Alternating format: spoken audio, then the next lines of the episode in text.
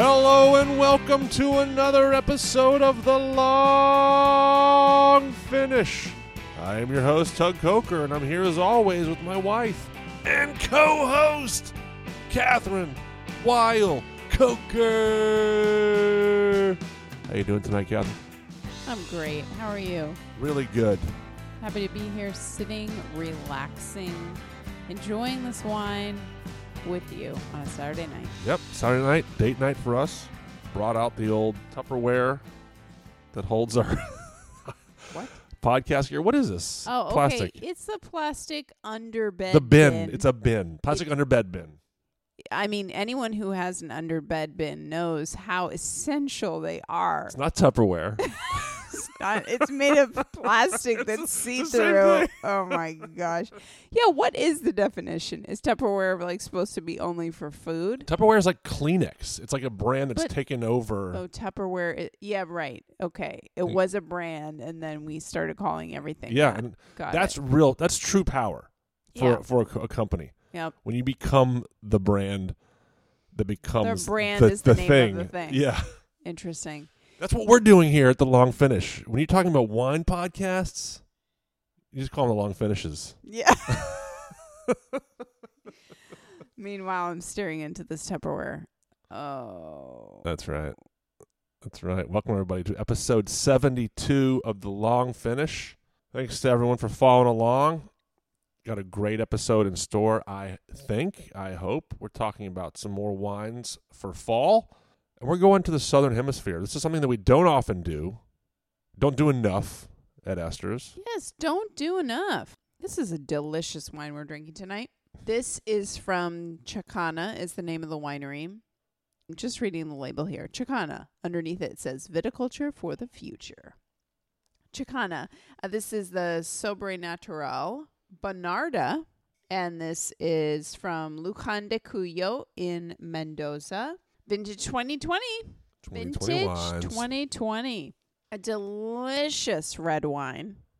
I'm going to tell you all about it, but I'm really thinking this is kind of your Saturday football wine. Wow. As I'm drinking this and thinking about my food pairings and thinking what I want to eat right now. And yeah, I think maybe. Well, we're here in October full force. October is known as one of the great sports months of the year. There's so many sports going on. Football, basketball starting, hockey starting, baseball's in the playoffs. Kids soccer is yeah. happening. Oh, there's one I'm into. There's one I know about. Yeah, been to a game, know about it. I even cheer. Love it. Crazy day today. We did kids soccer today. I rolled into a birthday party for a friend uh, who, who has a f- now four year old. We potted with them during most of the pandemic, and we went to decide to go to Mr. Bones. Mr. Bones Pumpkin Patch. Yes, if you have, if you live in L.A., this is apparently is a thing. I've never been to it. I've You've been, been, to it twice. twice. It guys, it, this is not like your parents' pumpkin patch that's like out in nature where you feel like you're feeling fall. This is a fully commercialized No. like it's basically going to a small amusement park for kids that happens to happen around Halloween. It's a pop-up in a giant parking lot. Luckily, really close to our house. And it's very dirty. So as soon as they got home, I was like, no one touches anything. Please go Well, there's a lot the of shower. st- a lot of straw, Last straw. things like this. Was the petting zoo there this Petting year? zoo was there. petting zoo. They've got the like inflatable slides. Yeah. They have like a million kids wearing masks. They I were. assume. They were. good, but just kind of nutso. The maze, the corn It's like maze, straw or maze. Straw maze. not, we don't Oh, have a oh, big yeah. enough real estate for a corn maze, so it's just a bunch of. It's like six barrels of hay. yeah, I so just that remember the petting zoo because I took Bo when he was like not even two, and I was like, um, oh man, I have to sanitize everything. So crazy long day. I I've said this before. As a parent, I do not look forward to the weekends. It is all us. I've been going essentially from ten in the morning to the farmers market to the soccer game to Mr. Bones, got ice cream, build up some temper tantrums, put them to bed, and now we pod as a couple. You did have an hour of football watching before the pod to just wind down. Well, I did, I did do that. okay, yes. yeah. Well, that's obligatory. watch the Saturday. Dodgers play, et cetera, Yeah. et cetera. Uh, the other big event of the week, folks, that you need to know is that um, last week in our townhouse community, there is a pool. Pool's been awesome for our kids. but there is a tree that overhangs the pool that drops leaves into the pool. So whenever I go into the pool area with the kids, I like to clean up the pool, take all the leaves out of the pool, etc. Well, last week there was one other family in there sort of watching me do this work, and I was reaching extra hard to find this one batch of leaves in the middle of the pool, and I fell into the pool, fully clothed, with my phone. My phone. I, listen, I did. I went by all the rules that you all know about. I'm sure many of you have like had some water issues with your phone. You take it out immediately. You get out some rice and you let it. Your phone sit in a rice bath for like a day or two days. Did that. Went to a shop to have it fixed. Didn't get fixed. Tried to buy a new iPhone. Uh, not available for a couple weeks. So I'm going without a phone for almost three weeks. And the first day, Kathryn was like, "I love this. It's kind of fun." Now you hate it. Now you hate it because I'm not able to be found. No, yeah, no, no, not really into it now. The first day was good because I listen. You got me the Apple Watch so that I could be found because I often am known to leave my phone in places and forget where right. it is and not text back, and you know I just don't want to remember where it is all the time. But with you not having a phone, I didn't feel that I had to be tied to mine as little as I even am. So so happy.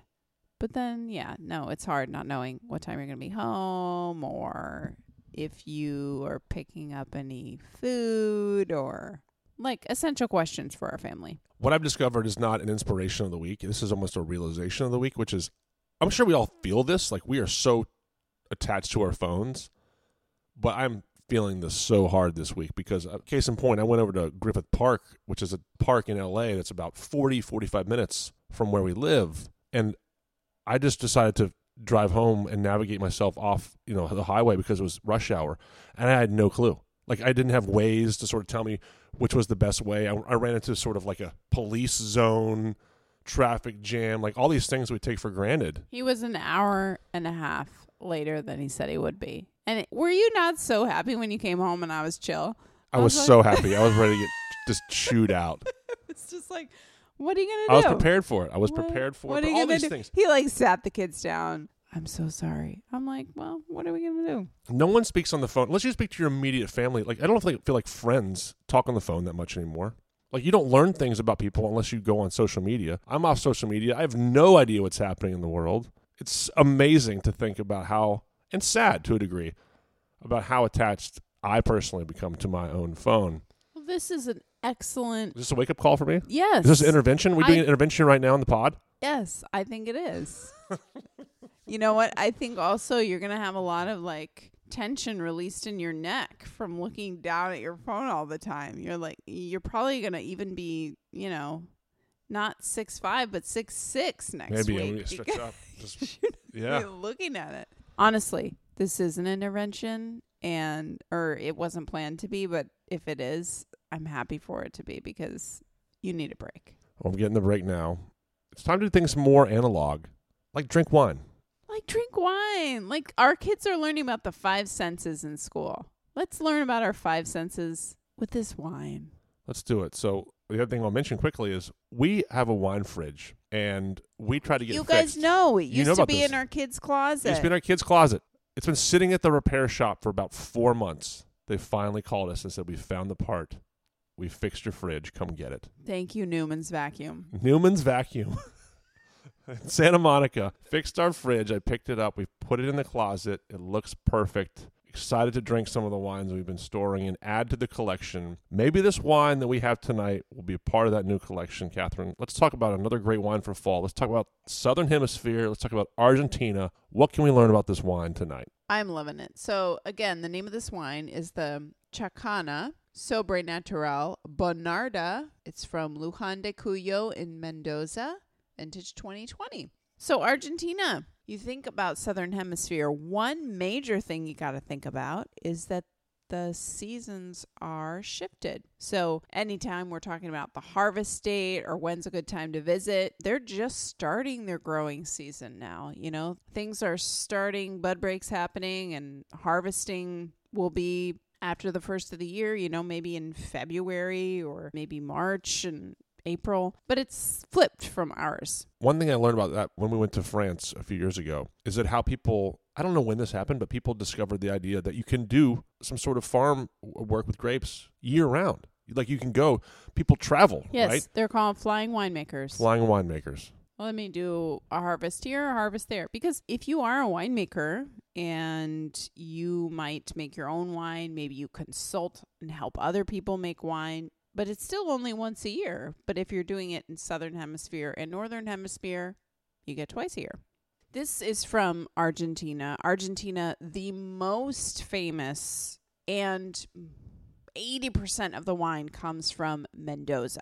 Now, there's a little bit in a couple regions north of Mendoza called Salta, another place, and then down in Patagonia. But most wine comes from Mendoza. And Mo- Mendoza is an area that's kind of at the base of the Andes, so at the highlands of the Andes Mountains.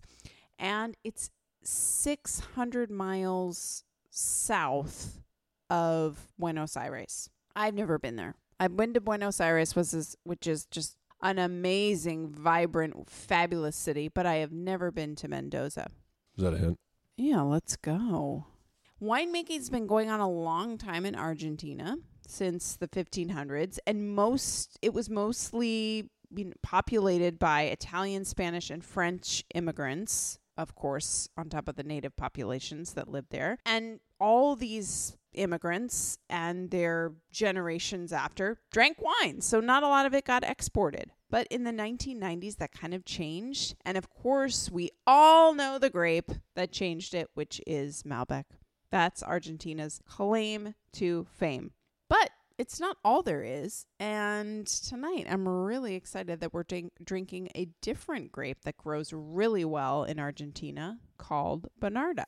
So, Bonard, this Bonarda is from Mendoza, as we were talking about it, a semi arid desert, basically, at the foot of the Andes. And it would not maybe be the perfect place for growing wine, except that the native populations created these acequias, which is like an irrigation system that's basically like an irrigation ditch, and they're all over Mendoza. And these brought water to these like arid places. There's like an intensely hot wind. They have 300 days of sun. It's super sunny, but because it's high high altitude in some places, that in many places, the nights are really cool and the days are really warm. And as we know, those quote diurnal shifts are what make for really great wine growing regions. The warmth and sunshine during the day gets the grapes like really ripe and lots of juicy fruit. And at night, cools down, preserving acidity and preserving the structure of the wine.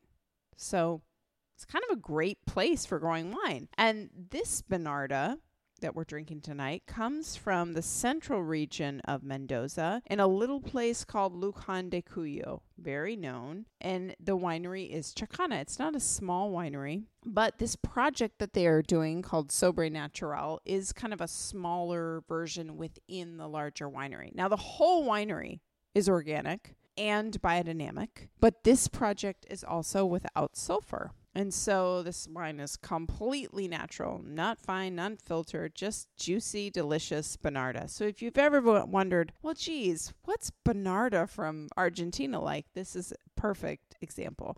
This Bonarda is not related to the Bonarda from Italy. They're two different grapes. This Bonarda, also known as Douce Noir, is originally from the Savoie region of France. So should we taste it and try it? Let's just have a little sip. Oh, not like we haven't been sipping. Yep. It is inky black, opaque. You cannot see through it, which is very similar to Malbec, right? Malbec is super dark, really intense. It hangs a little bit on the glass. It's like medium alcohol. I just checked. It's 13.5%, which is like medium for a red wine.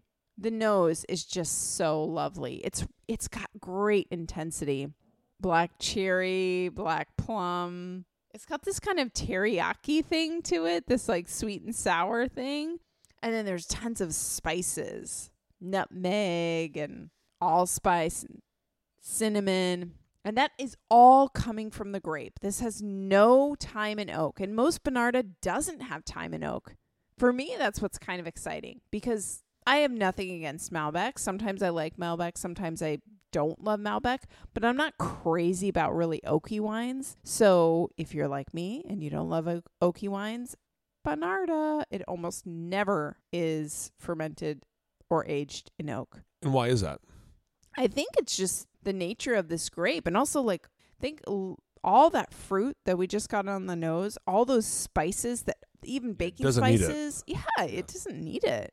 It's floral too. It's got a smoky character. It's kind of like cigar thing going on, tobacco cigar thing. It's a complex and intense nose. Okay, let's taste it. More black cherry, kind of got a little violet thing going on. Tobacco, light to medium tannin. It's got a fresh, light finish, nice acidity. Okay, so that's the difference from Malbec, really. It's got lower tannin than Malbec and higher acidity. So naturally, you would think, oh, Kathryn might like this wine.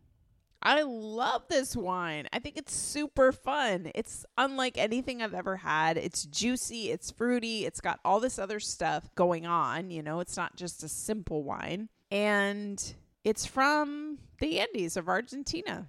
No sulfur. So Chakana, not a super small winery, as I said. They have like 300 acres, so it's pretty big. And the word Chakana is the indigenous word for the Southern Cross. And the indigenous peoples The Southern Cross being the constellation. Yep. And the indigenous peoples believed that that constellation was basically the source of you would look to that for the timing of when you cultivate crops. And so when it's really aligned, it's like it's your compass, it's your clock, it's your calendar, it's everything. And so this is a nod to that. that's really cool. I think so too. Yeah, really cool. So, who would you recommend this wine for? I think someone who likes uh, Pinot Noir or Beaujolais, likes a lighter red, would f- and wants a lighter red from the Southern Hemisphere might love this wine. I would totally introduce this to my wine nerd friends, you know, that like want to try a different grape variety and also they always love Beaujolais too. So like try this. This is a fruity wine and it's not high tannin and it's from somewhere you might not expect. I also think a Malbec drinker would enjoy it too. You can kind of pivot from there. I feel like your parents might like this wine. You could get like a Zinfandel drinker on this wine because how fruity it is. Yeah, I don't know if I see Beaujolais drinkers. I mean, I'm sure they would love it, but that's not, that's not the first place my head would go because the fruit is a little bit more in your face. I feel like And it's uh, different kind of fruit yeah, for sure. different kind of fruit. Yeah. It really is. One thing about South American wines, Southern Hemisphere wines, is a lot of times they're attractive because they're delicious, but also because they are affordable. Now, is this wine in the affordability range? Yes. Bonarda is not popular. That's another plug for always buying unpopular grapes. Malbec, you can shoot that price up like nothing else because it is their claim to fame. It's so popular. Malbec, yeah. But Bonarda is not in that realm. And so it's really great. It's more affordable. We've talked about this all the time, but I think about I mean I've been thinking about markets all year long, and wine market is no different, right? If you're looking for something delicious and you don't mind going away from the super popular grapes, you can find really quality value wines, things that are like more affordable. I mean, you talk about this all the time, right? I think you're saying is usually like uh, ugly wine labels. But also about varietals are that are not super trendy or popular. Go in that direction, you can find a great bottle of wine. yes. You get all your value in Merlot. It, you cannot rack up the price in that. It's just always going to be good. And this is more obscure varietal. So, yes. Who's saying, I want that Deuce Noir, baby? Give me, give me that. Yeah, What a great name, huh? Deuce Noir. Yeah. Fourth kid. Fourth kid, think about it. Deuce Noir Coker. Well, Deuce. um, Noe, call him Noe. It's got to be a girl, though. That's you true. know, That's fair. that was a joke. Everyone, we're not having a fourth kid. Mom, don't worry. It's a joke to She you. calls me all the time. You don't have a surprise for me, right? Really? Yeah. This is news to me. Breaking news on the show. No, she always says that. That's amazing. You're not. You're not calling with a surprise, right? well, let's surprise our guests with the food pairings you, you were talking about from the beginning of the show.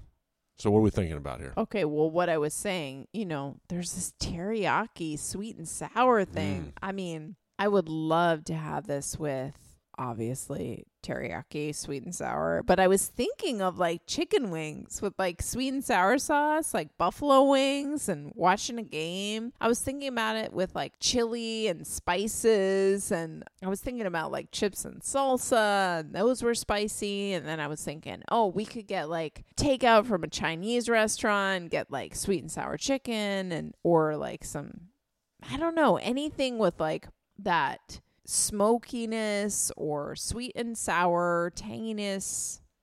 This is just kind of versatile for really intense flavors. It's kind of cool to think of a, a wine for a wing. I know I, don't- I people I don't think beers. I don't think you think of yeah wine for wings very often. So if you can find that, I think this would cool. be good for. Well, I guess we'll have to try it out. let's try it. R and D. No, what do you think about chill for this wine? Yes or no? I like a little chill on it. Okay, But it doesn't have to. We're not drinking it with chill now. We're and not. It's delicious. it's delicious. Where can people find this wine or a wine similar to this? Okay, well, for sure, Esther's. I don't know, to be honest with you. It, this is my first time trying this. I would explore other grape varietals from Argentina. I've never had a Bonarda or Douce Noir from the Savoie. I think almost all of it comes from Argentina. So maybe you can find it too. Look for unpopular grape varieties from the Southern Hemisphere. This wine's delicious. It's a great way to end our busy Saturday. You know, you and I don't drink a lot of red wines, but I'm being won over. I'm gonna try a few more later this year. Now we have a wine fridge. I feel like wine fridges are really built for red wines. It's time to stock up. It's true. I mean, there's a lot more red wine in the cellar at Esther's, that's for sure. We'll have to look into that. Buy some wine. Do people buy wines for kids' births? Do you ever do you ever run into that? Yeah, they do. People sometimes I get people who want to round up wines from their child's birth year and save those. And sometimes I get people who want to give a gift for a child, you know, I don't know, first birthday, fifth birthday, something that's from the birth year. Sometimes it- obviously They present it to the kid. Like we got you some Paw Patrol toys and this bottle from Burgundy. well, if it's a first birthday, Here. the kid has no idea. Kids love to wait. Kids lo- love to wait on gifts. I'm gonna wait 16 years to open this. 16 years. I don't know. They're 21, right? I Uh, guess if they're five, yeah, no. on their 21st birthday, they're gonna open a bottle of Burgundy. I'm sure. We should probably do that though. So yeah, quick, quick report. How- What are the 2016s looking like? What's the, what's that year about? Any good? We got some good stuff. Yeah, 18. we could find some stuff. Okay, that's Yeah. all right. Our next mission. Let's talk about that. I'm gonna put a footnote on that. We're gonna talk about this Let's do that for an episode. another episode. Yeah. All right. All right. Now we get to the last portion of the evening, which is what has been inspiring us this week. I'm gonna go first. This goes out to a friend of mine who is an actor and now an accomplished writer and director. His name is Fran Kranz. He wrote a movie that is out this weekend called Mass. This movie premiered at Sundance earlier this year, and it's now probably in limited release. Hopefully, it's making a big run for award seasons, especially for the actors. There are four actors in the movie.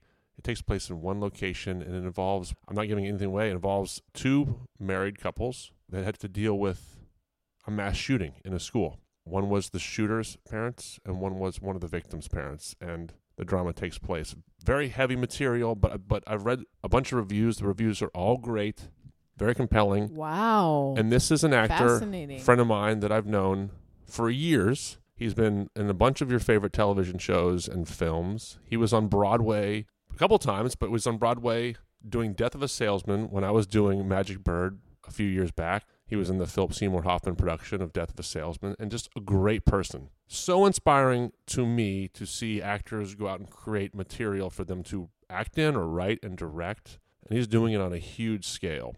I can't wait to see what he's up to next. I've chatted with him a few times on text about the process of how he made this film, and I'm, just really inspired by that. So, congrats to Fran Kranz. I'm excited to see the film. Hope you all go out and see it, and hopefully, you'll see some possible buzz for it during award season. So, shout out, Fran. Thanks for the inspiration. Kathryn, what do you have? that is super cool. I can't wait to see it. It's that. really cool. I'm excited too. I mean, I, I- I'm. It also sounds really heavy, but um, It does. like a movie that people should see. Yeah. Yep.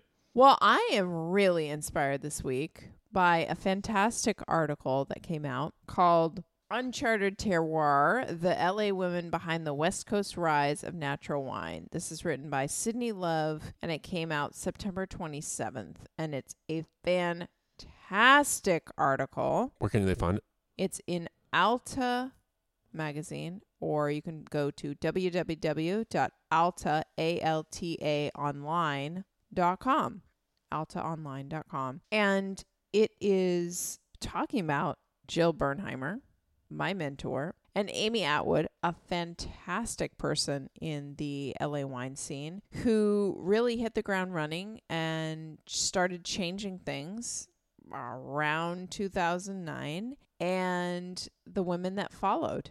And I am mentioned in this because I worked with Jill, but it's a really in depth article about these two women and about the people they have mentored and about the ripple effect that's happened in the LA wine scene.